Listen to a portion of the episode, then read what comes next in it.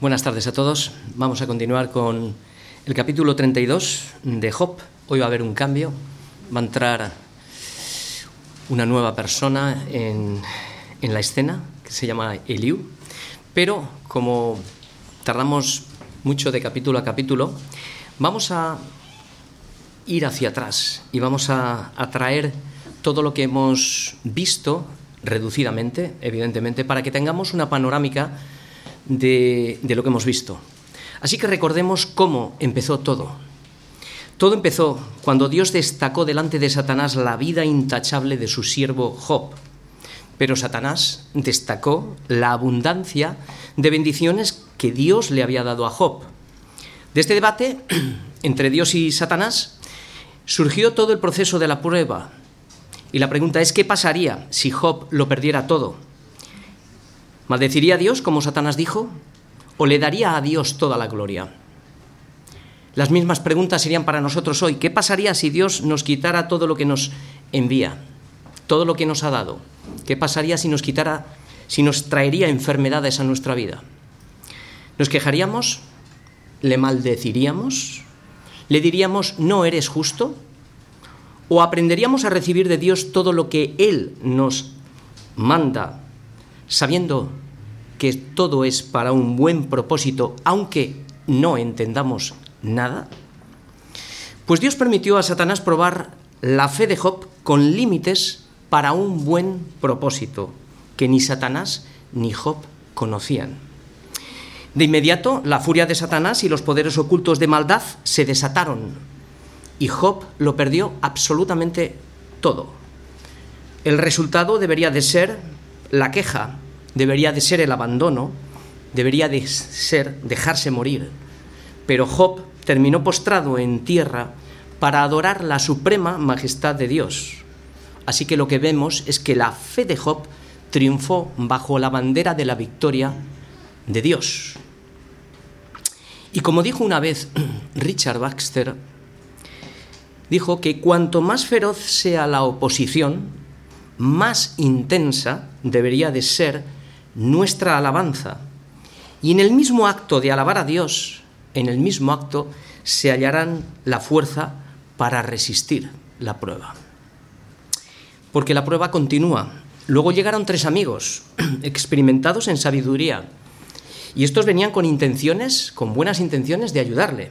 Sin embargo, le atormentaron y le tentaron espiritualmente. Todo se convirtió en una guerra de acusaciones. Quisieron hacerle creer a Job que Dios le había desechado a causa de su gran maldad. Y aunque trataron de exaltar a Dios, fallaron totalmente porque toda su sabiduría estaba basada en la experiencia, en la tradición y en el legalismo. Esto lo que a nosotros nos enseña es que la única fuente de la verdad es la palabra de Dios y no la palabra de los hombres. Pero los continuos ataques y la defensa constante de, la, de inocencia de Job le desgastaron mucho más que su propia enfermedad, cayendo en una gran depresión espiritual, porque si sintió, Job sintió, se sintió abandonado por Dios, despreciado por todos, escarnecido, insultado, humillado, finalmente condenado por sus propios amigos, y de ser llamado bienaventurado al oír los gritos que decían, te lo mereces, te mereces lo que te ha pasado. Y aquí estamos viendo la imagen de los padecimientos de Cristo en sombras. Aun a pesar de todos estos acontecimientos que hemos visto, en los momentos más críticos hubo también destellos de la fe de Job. Dios le fortaleció trayendo a su mente revelaciones de la que surgió la necesidad de un intermediario y también la esperanza de saber, yo sé que mi redentor vive. Y en sombras, Job previsualizó la imagen de Jesucristo y la resurrección. Y llegamos ya a las últimas intervenciones de Job, que las vimos en los tres últimos capítulos, donde la justicia propia, la justificación propia empieza a cobrar mucha más fuerza y mucha más intensidad en la vida de Job. Los tres capítulos finales lo eclipsa, eh, el yo de Job lo eclipsa absolutamente todo. El capítulo 29 es el yo de la prosperidad y de las buenas obras. El capítulo 30 es el yo de las lamentaciones y el capítulo 31 es el yo de los votos y de la justicia propia.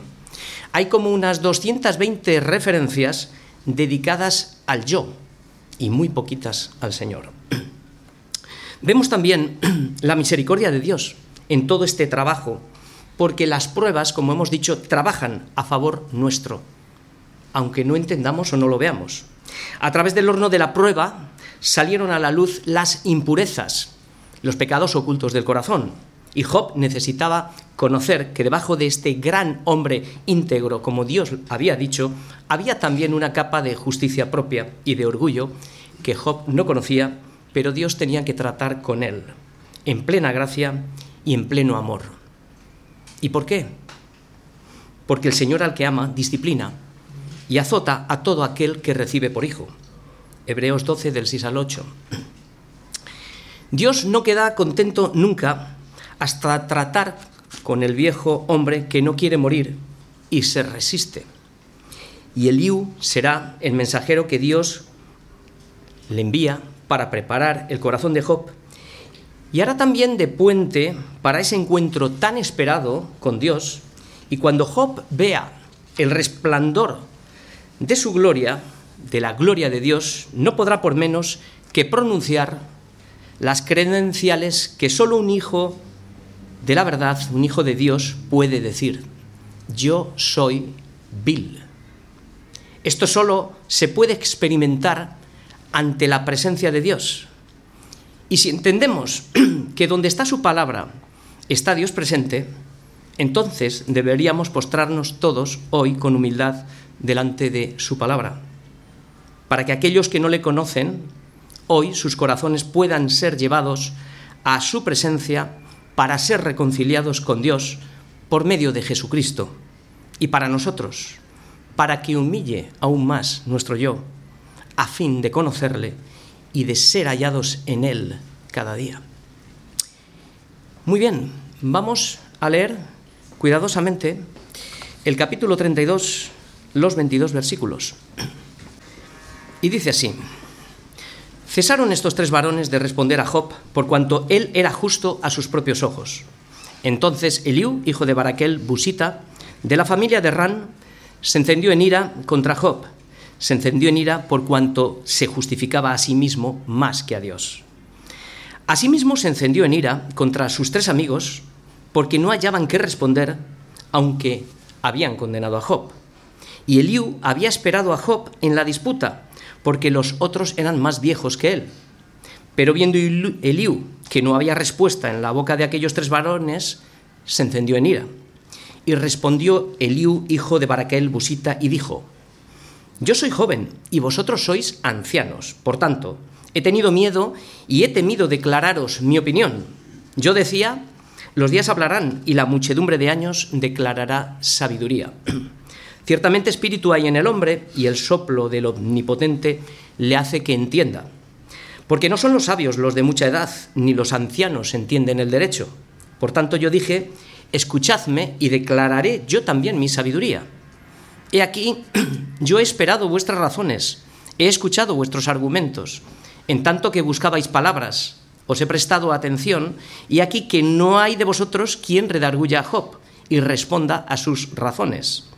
Para que no digáis, nosotros hemos hallado sabiduría, lo vence Dios, no el hombre. Ahora bien, Job no dirigió contra mí sus palabras, ni yo le responderé con vuestras razones. ¿Se espantaron?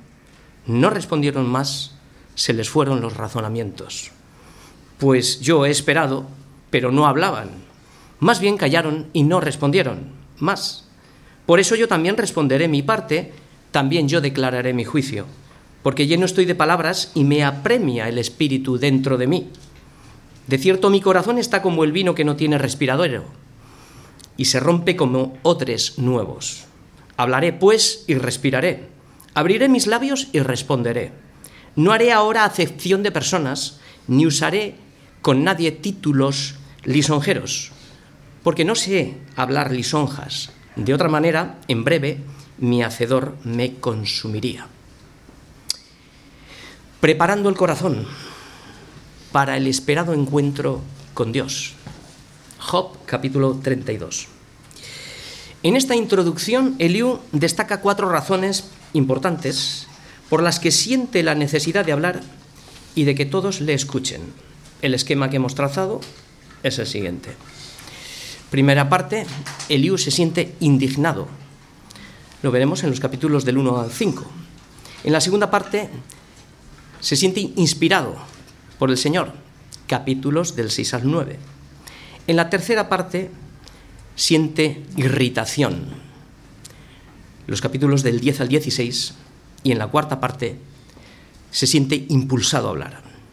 Versículos del 17 al 22. El tema de hoy es el siguiente.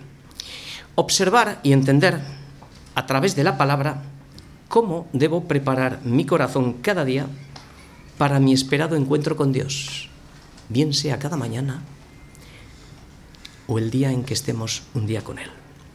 Pero antes de comenzar, debo decir que este sermón está marcado por la energía de un joven.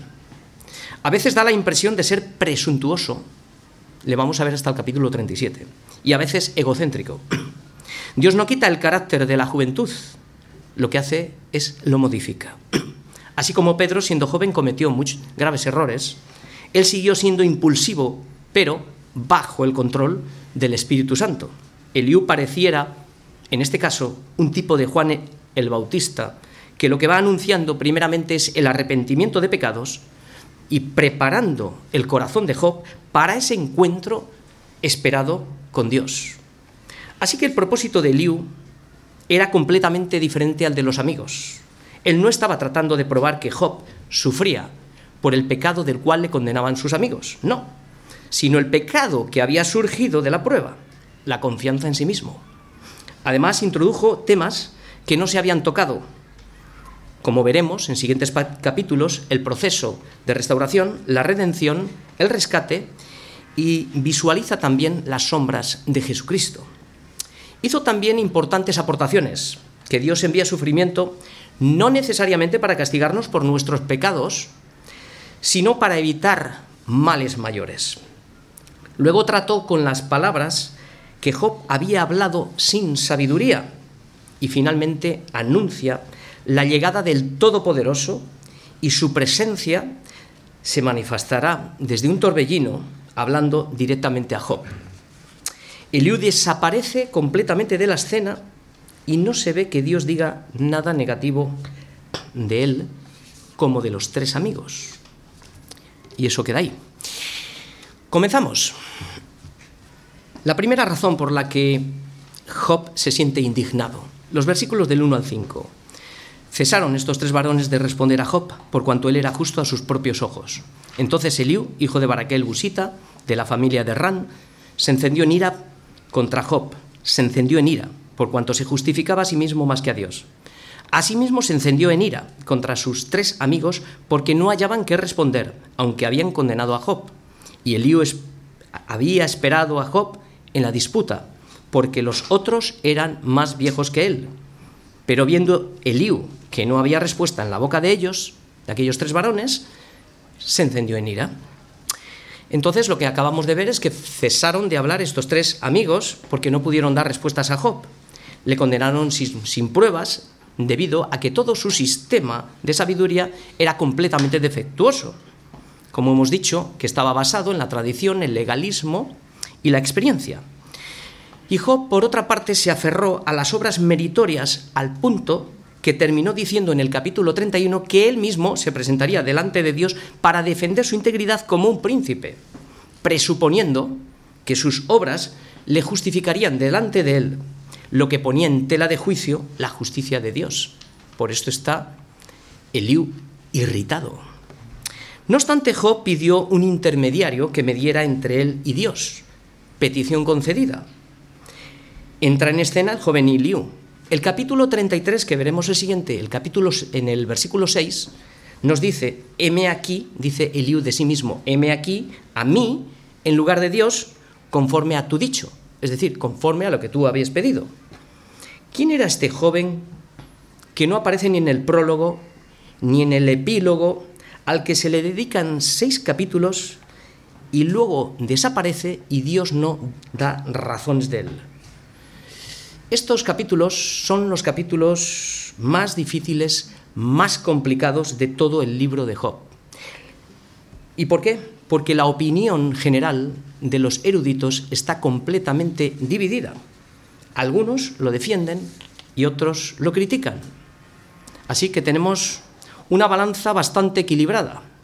De momento decir que Eliú es el único con genealogía propia. Su nombre significa Él es mi Dios. El nombre de su padre era Baraquel, significa bendice, oh Dios. El hecho de que era busita se le identifica como descendiente de Abraham. Bus era uno de los hijos de Abraham. Y esto lo vemos en Génesis 22, versículo 21. Así que pareciera como que Eliú había venido para defender el honor de Dios.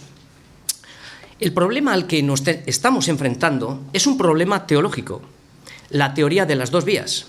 El justo no podría recibir semejante tortura si éste no hubiera pecado. Y, y, el torturado no entiende cómo viviendo en el temor de Dios una vida íntegra, encima, como Dios había dicho, apartándose del mal, le haya ocurrido esto. Y es de aquí de donde surge la doble pregunta que Job hace tanto en el capítulo 9 como en el 25. Entonces, ¿cómo se justificará el hombre con Dios? Y es que Job, igual que tú y yo, necesitamos la justicia de Cristo para poder presentarnos delante del Padre. Porque nadie, absolutamente nadie, será justificado delante de Dios por sus propios méritos. Porque no hay justo ni aún uno, ni siquiera Job. Además, como dice Isaías, todos nosotros somos como suciedad y todas nuestras justicias son como trapo de inmundicia, incluidas las de Job. Así, por cuanto todos pecamos, todos, todos estamos destituidos de la gloria de Dios. Únicamente somos justificados gratuitamente por su gracia, mediante la redención que es en Cristo Jesús. Romanos 3, 23 y 24. Así que todos, todos, necesitamos ser llevados al conocimiento de la verdad, que es Cristo, para conocer quiénes somos, nuestra condición ¿Y quién es Él? Para que, conociendo nuestra condición, nos arrepintamos de toda nuestra maldad. Porque las obras, las obras son el resultado, son la evidencia de que hemos sido salvados. No que esas obras nos van a justificar delante de Dios. Eliú no es un joven, no es un joven que la ira se le encendió precipitadamente como lo vamos a ir viendo, sino que mostró paciencia, esperando, respetando la edad al considerarse él mismo más joven que todos. Pero como vio que no había respuestas, se encendió en ira. Debemos entender la diferencia que hay entre el enojo egoísta para buscar tu propia aprobación y ser exaltado tú, a lo que es una santa indignación cuando la verdad está siendo atacada, incluso cuando el propio, cuando el propio creyente se desvía. Lo más difícil es corregir con la verdad, aunque duela, y a la vez mostrar misericordia. Hemos visto que hay un énfasis de cuatro veces encendió en ira contra Job y sus amigos, y en dos breves sentencias Eliú lo resuelve todo. Job se estaba justificando a sí mismo y los amigos le habían condenado, porque no sabían qué decir. Esto lo que nos enseña que cuando nos justificamos a nosotros mismos, automáticamente condenamos a Dios. Por tanto, que en cuanto nosotros todos asumimos nuestra condición, ¿y cuál es nuestra condición? Debemos de recordar, porque hay veces que miramos con ojos a los demás, ¿qué hacen? Si tú eras igual y yo. ¿Cuál es nuestra condición? Pues que nacimos en pecado, que todos, todos estábamos destituidos de la gloria de Dios, todos estábamos condenados, que todos somos polvo, que todos, ninguno, nada merecemos, y que no comprendemos ninguno cuáles son los pensamientos de Dios ni sus caminos. Es cuando justificamos a Dios al admitir que Él es Dios y yo no, que Él sabe lo que hace y yo no, y que cualquier cosa que Dios permita en nuestra vida, Dios tiene el control. Y eso será para nuestro bien. Y aunque Job tenía una buena conciencia, esto no nos da a ninguno, aunque la tengamos nosotros, ningún derecho a justificarnos delante de Dios. Igual que Pablo, Job había caminado con una conciencia sin ofensa ante Dios. La diferencia es que Job gastó muchas, muchas energías debido a su condición también. Muchas energías justificando su inocencia. Esto le llevó a contender con el Señor y a cuestionar su justicia. Y no solo su justicia, sino también su voluntad, su providencia y su soberanía. Porque Dios mismo se lo dijo, se lo dijo en el capítulo 40, versículo 8. Le dijo, ¿invalidarás tú también mi juicio? ¿Me condenarás a mí para justificarte tú? Estas palabras son de Dios a Job. Y Pablo también estaba siendo acusado. Pero le dijo a los corintios que le daba igual lo que los hombres opinaran de él o cualquier autoridad humana. Y que ni siquiera él confiaba en su propio juicio. Y dice así, yo muy poco tengo el ser juzgado por vosotros o por un tribunal humano. Ni aun yo me juzgo a mí mismo, porque aunque de nada tengo mala conciencia, de nada, no por eso soy justificado. Este es el punto. No por eso soy justificado. Las obras quedan excluidas, pero el que me juzga es el Señor. Lo cual no quiere decir que no tengamos que, trabajar en las obras que Dios preparó para que anduviésemos en ellas. Lo que tratamos de decir es que esas obras son la evidencia de la salvación, pero que nunca jamás nos van a justificar delante de Dios. Porque a la justicia propia no le espera otra cosa que la ira. En tal caso, Dios tendría que imputarle pecado. Sin embargo, la verdadera sabiduría consiste en condenarse a sí mismo, en reconocer que soy pecador. De ese modo, Dios se vuelve justificador. Le estamos dando a Dios lo que Él es. Y cuando el yo ha sido juzgado, recibimos gracia en abundancia. Aunque nosotros no le damos nada a Dios, simplemente reconocemos lo que Él es. El único lugar seguro es un sincero arrepentimiento. Allí es donde se encuentra la más pura y preciosa gracia que reina por medio de la justicia que es Cristo. Porque Él Cristo, Él es el justo y Él es el que justifica al que es de la fe en Jesús. Conclusión de estos versículos. La mayor tarea de la fe en medio del sufrimiento es dejar, es dejar que Dios sea Dios. Cuestionar el sufrimiento, defender nuestro yo, quejarnos por lo que Dios permite en nuestras vidas, es cuestionar a Dios. O Dios está involucrado en nuestro sufrimiento o Él no es Dios. El verdadero cristiano no conoce a un Dios que, no se, que se ausenta del dolor, porque Dios no es un simple espectador, Él es soberano en nuestro sufrimiento, como estamos aprendiendo en la vida de Job. Quitar a Dios del sufrimiento humano es abandonar el camino de la fe. Quitar a Dios del sufrimiento es abandonar el camino de la fe. No hay mayor insulto a la soberanía de Dios que mostrarlo como indefenso, como que es impotente respecto a nuestro dolor. Dios se especializa en el sufrimiento, como lo ha mostrado en la persona y en la obra de Cristo, de su Hijo amado. Nuestro Salvador es un Salvador sufriente y en Él está la victoria. La segunda razón por la que quiere hablar Eliú, este capítulo solo es una introducción porque empezará a hablar a partir del capítulo 33, pero la segunda razón es que se siente inspirado. En los versículos del 6 al 9 leemos, y respondió Eliú, hijo de Baraquel Busita, y dijo, Yo soy joven y vosotros ancianos. Por tanto, he tenido miedo y he temido declararos mi opinión. Yo decía, los días hablarán y la muchedumbre de años declarará sabiduría. Ciertamente espíritu hay en el hombre, y el soplo del omnipotente le hace que entienda. No son los sabios los de mucha edad, ni los ancianos entienden el derecho.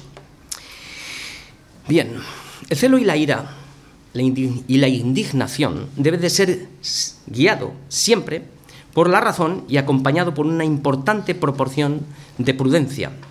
El carácter que vamos a ver ahora en el joven Eliú es un espíritu de mansedumbre, es decir, lo que significa estar bajo el control del Espíritu Santo. Su carácter. Lo que estamos viendo es que es paciente, ha escuchado todos los ha escuchado hasta el final, hasta que se han callado. Es modesto, es prudente, cortés, sabe escuchar, es respetuoso con los mayores, no se atribuye mérito de sabiduría personal, sino que procura darle la gloria a Dios al declarar de dónde viene el, entendimiento y quién lo otorga, en el versículo 8, el soplo del omnipotente, es Él el que hace que entiendas, contrario a lo que decían sus amigos. Así que vemos toda jactancia excluida. La razón de la espera, vamos a seguir viéndola. Un buen ejemplo para nosotros es reconocer lo que soy. Y él reconoce que era joven y ellos ancianos. Por tanto, no altera el orden natural. Los jóvenes siempre están sujetos a los ancianos. Muestra respeto y la edad, por lo general, lo que aportaba es experiencia, seriedad y sabiduría. Así que la interrupción de un joven por parte, o sea, la interrupción por parte de un joven mientras ellos hablaban, lo que Elí hubiera mostrado es una ira descontrolada, una falta de entendimiento y mucha soberbia. Y esto estamos viendo que hasta la fecha no. La razón de la espera. Otra razón. Escuchó todo el debate completo antes de hablar. Y esto es completamente contrario a la energía de un joven, que generalmente abruptamente lo vemos en casa, ¿no? Cuando un niño quiere hablar, no espera, te corta la conversación, ¿no? Dice que abruptamente, sin calcular los gastos, se hubiera estrellado un joven porque hablaría cosas que no entendía. Ese es el carácter de un joven. Y el lío aplica el principio de sabiduría que Santiago nos enseña. Por esto, amados hermanos, todo hombre sea, primero, pronto para oír, segundo, tarde para hablar, tercero, tardo para irarse. Una triple enseñanza para aplicar a nuestra vida que nos evitará muchos, muchos problemas. Otra razón de la espera. Dice que tenía miedo de, en dar una opinión. Qué bueno es tener temor y no ser altivo, ni tener un concepto de uno mismo mayor que el que uno debe de tener y mayor que el de los demás. Esto lo que nos enseña que en el Evangelio no hay nada que aliente a nadie a tener un complejo de superioridad. No, sino lo que alienta es a ejercitar un espíritu humilde, poniendo nuestros dones al servicio de los demás. Otra razón por la que está inspirando, aún teniendo respuestas para dar, aún teniendo respuestas para dar, dice Liu que prefirió esperar porque, en definitiva, deseaba no hablar, deseaba no hablar, aunque tenía respuestas, y que los hombres mayores resolvieran la situación, porque se supone que los de mayor edad han adquirido sabiduría, madurez, por eso no se precipitó, sino que mostró otra virtud importante que viene del conocimiento, que es el dominio propio. Otra enseñanza. ¿Qué aprendemos? Que la sabiduría no siempre depende de la edad, sino de quién la otorga. Indistintamente sean jóvenes, mayores, ricos, pobres, sabios, nobles, ignorantes. La sabiduría viene de lo alto. El soplo del omnipotente es el que hace que entiendas, dice Liu. Porque es el Señor, es el Señor quien da la sabiduría y de su boca viene el conocimiento y la inteligencia. Proverbios 2.6. De él viene. Así que cultivar un espíritu humilde es un freno para la soberbia, la arrogancia y la presunción. Y hará que entendamos. Si os acordáis del Salmo 32.8, cuando David se humilló y confesó sus pecados al Señor, el Señor le respondió, te haré entender, ahora que te has humillado, ahora que te has arrepentido, ahora que estás en el lugar perfecto, ahora, porque cuando resistimos a Dios se retira completamente el entendimiento. Pero ahora, dice el Señor, te haré entender, ahora te enseñaré el camino en el que debes tú de andar, y sobre ti fijaré mis ojos. Salmo 32.8. Así que entender y, y llegar a ser sabio es reconocer nuestra condición de lo que somos. ante la majestad suprema de Dios. Reconocer que no sé nada es empezar a entender y a ser sabio. Así que en nuestra juventud todos hemos tenido, todos en nuestra juventud, quien no, no ha tenido una tendencia de ser muy precipitado, porque pocas veces hemos considerado el resultado final. No, no hemos calculado los gastos, nos hemos estrellado. El ímpetu de ser joven es contrario a la razón y al buen entendimiento y no se controla fácilmente. Por eso Pablo le dijo a Timoteo que no se sujete a los deseos juveniles. Huye también de las pasiones juveniles, Timoteo. Sigue la justicia, la fe, el amor y la paz, con los de corazón limpio que invocan al Señor. Segunda Timoteo 2.22. Se lo dijo. ¿Por qué se lo dijo? Porque siendo joven no hemos experimentado todas las dificultades de la vida, por edad, ya que el joven tiende a no pensar y a no calcular los gastos. Y lo que terminamos, lo que terminan, es dando pasos, pasos de ciego. Pero pregúntate, ¿cuántos males habríamos evitado solamente con escuchar todo el consejo de Dios y obedecer a su palabra antes de precipitarnos? ¿Cuántos fracasos, ruinas, negocios mal enfocados, yugos desiguales, esfuerzos vanos, tiempo perdido y mal gastado, embarazos no deseados, divorcios y malas decisiones, y la multitud de desobediencias que arrastramos cada día, nos hubiéramos evitado? Eso es lo que Dios quiere, evitemos. Elío es un buen ejemplo para nosotros hoy y para nuestros jóvenes. Ahora bien, la reverencia y el respeto de los jóvenes hacia los mayores no debe de impedir la defensa de la verdad cuando ésta está siendo atacada.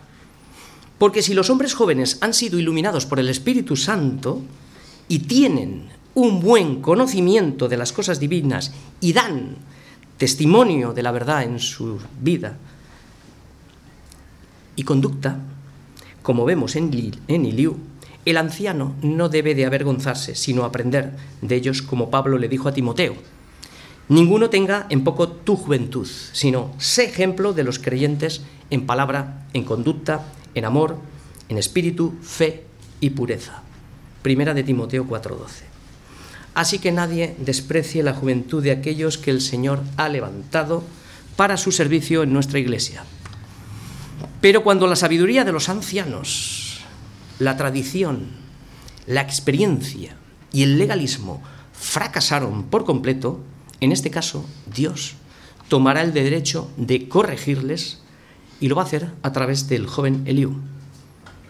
Y pasamos a la tercera razón. Eliú está irritado, versículos del 10 al 18. Por tanto, yo dije, escuchadme, declararé yo también mi sabiduría He aquí yo he esperado a vuestras razones, he escuchado vuestros argumentos, en tanto que buscabais palabras. Os he prestado atención, y aquí no hay de vosotros quien redarguya a Job, y responda a sus razones, para que no digáis, nosotros hemos hallado sabiduría, lo vence Dios, no el hombre. Ahora bien, Job no dirigió contra mí sus palabras, ni yo le responderé con vuestras razones. ¿Se espantaron? No respondieron más, se les fueron los razonamientos. Yo pues he esperado, esperaba que hablaran, pero no hablaron. Más bien callaron y no respondieron más. Elío hace aquí una seria advertencia y una enseñanza en el versículo 13. Ellos decían que ellos habían actuado como tenían que actuar, pero y que ellos tenían sabiduría, habían hallado sabiduría, pero que Dios tratará con Job, no ellos. Ellos han hecho lo que tenían que hacer y el hombre no tenía ninguna capacidad para cambiar el corazón de nadie. Aparentemente parece que dicen algo de verdad, pero la advertencia de Liu para los amigos es que no traten de explicar sus fracasos diciendo que ellos habían respondido con sabiduría y que será Dios el que se encargue de Job y no el hombre. Pareciera como si Eliú mostrara un espíritu arrogante pretendiendo hacer el trabajo en el que ellos habían fracasado. En definitiva, lo que está diciendo es que es muy fácil cuando uno ha fracasado decir, lo vence Dios y no el hombre. Y algunos critican, algunos eruditos critican este punto diciendo que si es Dios el que lo vence, entonces ¿qué hace Eliú tratando de hacerlo? Bien, Respondemos, de la misma manera que cuando nosotros predicamos, no convertimos a nadie, ni convencemos a nadie de pecado. Únicamente somos instrumentos en sus manos, como Eliú. Siempre será el Señor quien realice el trabajo en el interior del corazón. Y lo puede hacer a través de quien quiera. Lo puede hacer a través de quien quiera. A través de un tartamudo, a través de quien quiera. Sin faltar. O sea, me refiero incluso una persona que no habla correctamente. Lo puede hacer. Nosotros sembramos, el Espíritu Santo es el que convence de pecado, de justicia y de juicio. Pero también tengamos, tengamos mucho cuidado, como dice el apóstol Pedro. Porque si alguno, alguno habla, debe de hablar conforme a las palabras de Dios. Y ahí está todo el carácter de la escritura. ¿Cómo debe de ser? Alguien que está guiado por el Espíritu. Si alguno ministra, debe ministrar conforme al poder que Dios da. O sea, esto es un espíritu sobre control, mansedumbre y humildad. Y el propósito es este, no para que tú seas exaltado, sino para que en todo sea Dios glorificado por Jesucristo. ¿Por qué? Porque es a quien pertenecen la gloria, el imperio por los siglos de los siglos, y nunca a los hombres. Y más, respondemos, solo seremos útiles al Señor siempre que dependamos de Él y de la palabra de su gracia y no de nuestra propia opinión. Será siempre Dios el que realiza y lleva a cabo la acción en el interior del corazón. Use a quien use para ese trabajo. Y cuando hayamos hecho todo lo que se nos ha ordenado, digamos, siervos inútiles somos, pues lo que debíamos hacer, hicimos. Lucas 17, 10. Ahora bien, aquí hay otra advertencia para todos nosotros. Cuando los ancianos o los responsables no cumplen con su tarea, como en este caso, Dios prescindirá de ellos. Esto será incluso para su vergüenza, que habiendo vivido muchos años malgastaron el tiempo y las, y las oportunidades que Dios les había dado. Porque una cosa ha dicho Eliú, Dios no está sujeto a la edad. Y si le place, levantará a jóvenes responsables, distribuyendo los dones de su gracia, capacitándoles y dándoles entendimiento en su palabra para llevar a cabo las diferentes tareas del servicio, desde el cuidado de la iglesia hasta la predicación del Evangelio, o lo que fuere. Así también de esta manera Dios manifiesta su fidelidad al pacto y su amor por el cuidado de todos nosotros para hacer que perseveremos a fin de ser hallados en Él. Así que gracias al Señor por todos nuestros jóvenes que han entendido esto y algunos llevan a cabo en la iglesia importantes tareas. Después Eliú hizo una pausa a que estos hombres respondieran. Esto es otra característica en la que muestra mansedumbre. Estamos viendo que no está gobernado por la ira, sino que es paciente, espera a que hablen. ¿Qué hicieron ellos?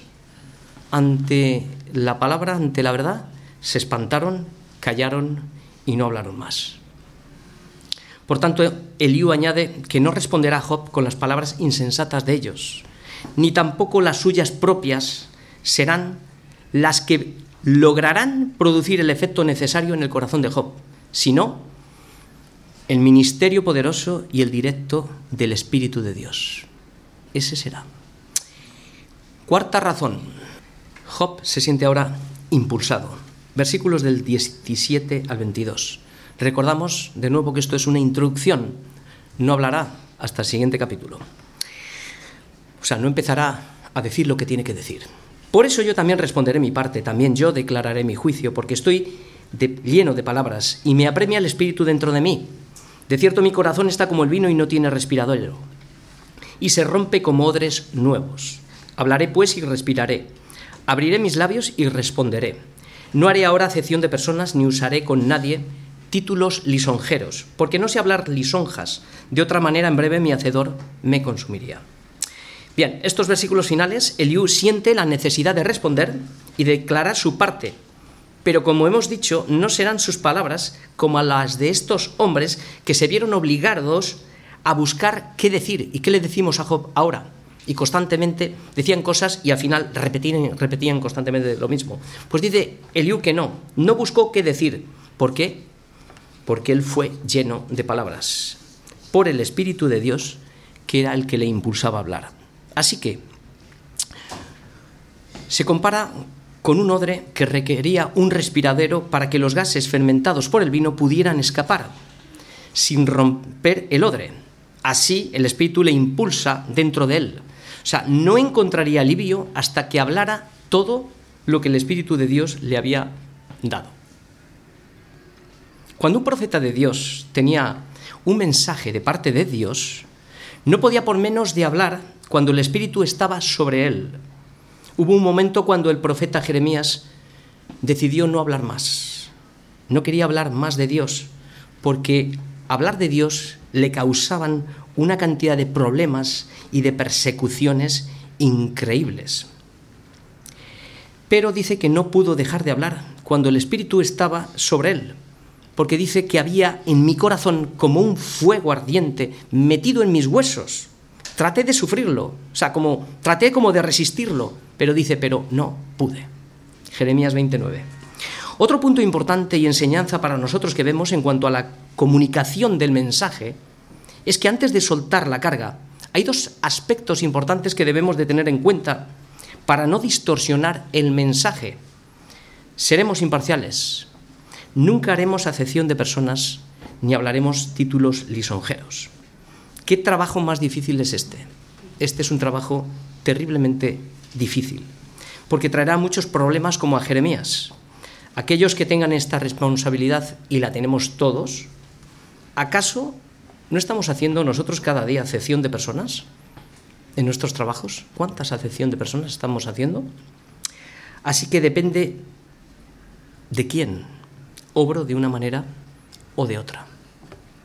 No me extiendo más en, en ejemplos. Así como los amigos de Job hicieron acepción de personas despreciando a un hombre rico y próspero, Elío ha dicho que no, no establecerá ninguna diferencia porque lo ha aprendido de su hacedor. ¿Y cómo lo ha aprendido?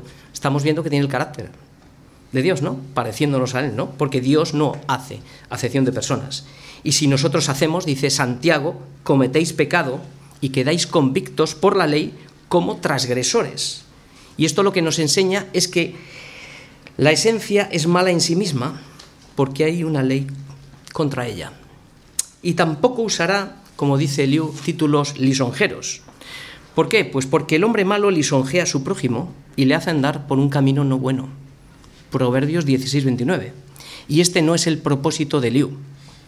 El propósito de Liu para Job es el mismo que dice Timoteo en toda la escritura, que dice Timoteo en su libro, que dice que toda la escritura es inspirada por Dios, es útil para enseñar, para redarguir, para corregir y para instruir en justicia, a fin de que el hombre de Dios sea perfecto, enteramente preparado para toda buena obra.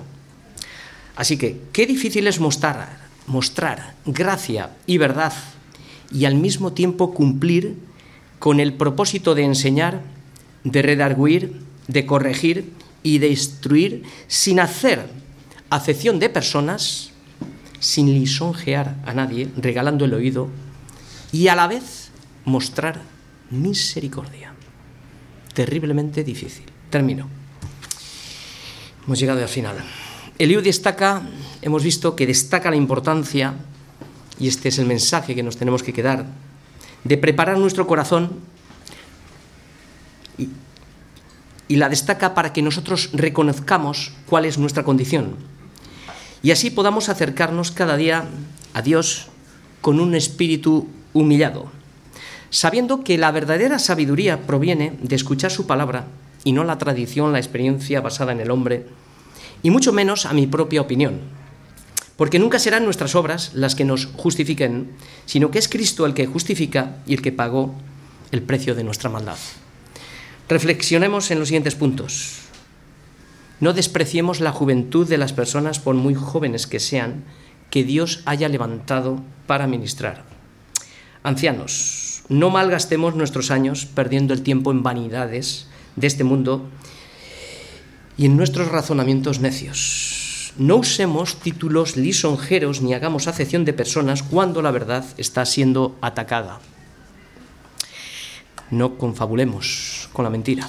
Jóvenes, esforzaos en conocer al Dios de la Escritura para que podáis servirle con integridad, sabiendo que vuestro trabajo no es en vano. Incrédulos, humillaos ante la poderosa mano de Dios y arrepentíos y creed en el Evangelio, creed en Jesucristo para que podáis tener vida en su nombre. Porque el Señor tiene grandes planes. ¿Cuántas veces hemos oído, Dios tiene un plan maravilloso para tu vida, no? Pues claro que lo tiene. No como a veces hemos escuchado. Pero el Señor nos quiere llevar a un lugar muy seguro, más seguro, donde podemos tener comunión con Él, donde la luz brilla con más intensidad, donde podemos disfrutar cada día de su presencia. Y el lugar más seguro donde podemos habitar y recibir vida y vida en abundancia, al que Eliú quiere llevar a Job, preparando el corazón, y a cada uno de nosotros. Porque así dijo el alto y sublime, el que habita la eternidad y cuyo nombre es el Santo. Yo habito en la altura y en la santidad, y este es el lugar seguro, y con el quebrantado y humilde de espíritu, ¿para qué? Para hacer vivir el espíritu de los humildes y para vivificar el corazón de los quebrantados. Amen.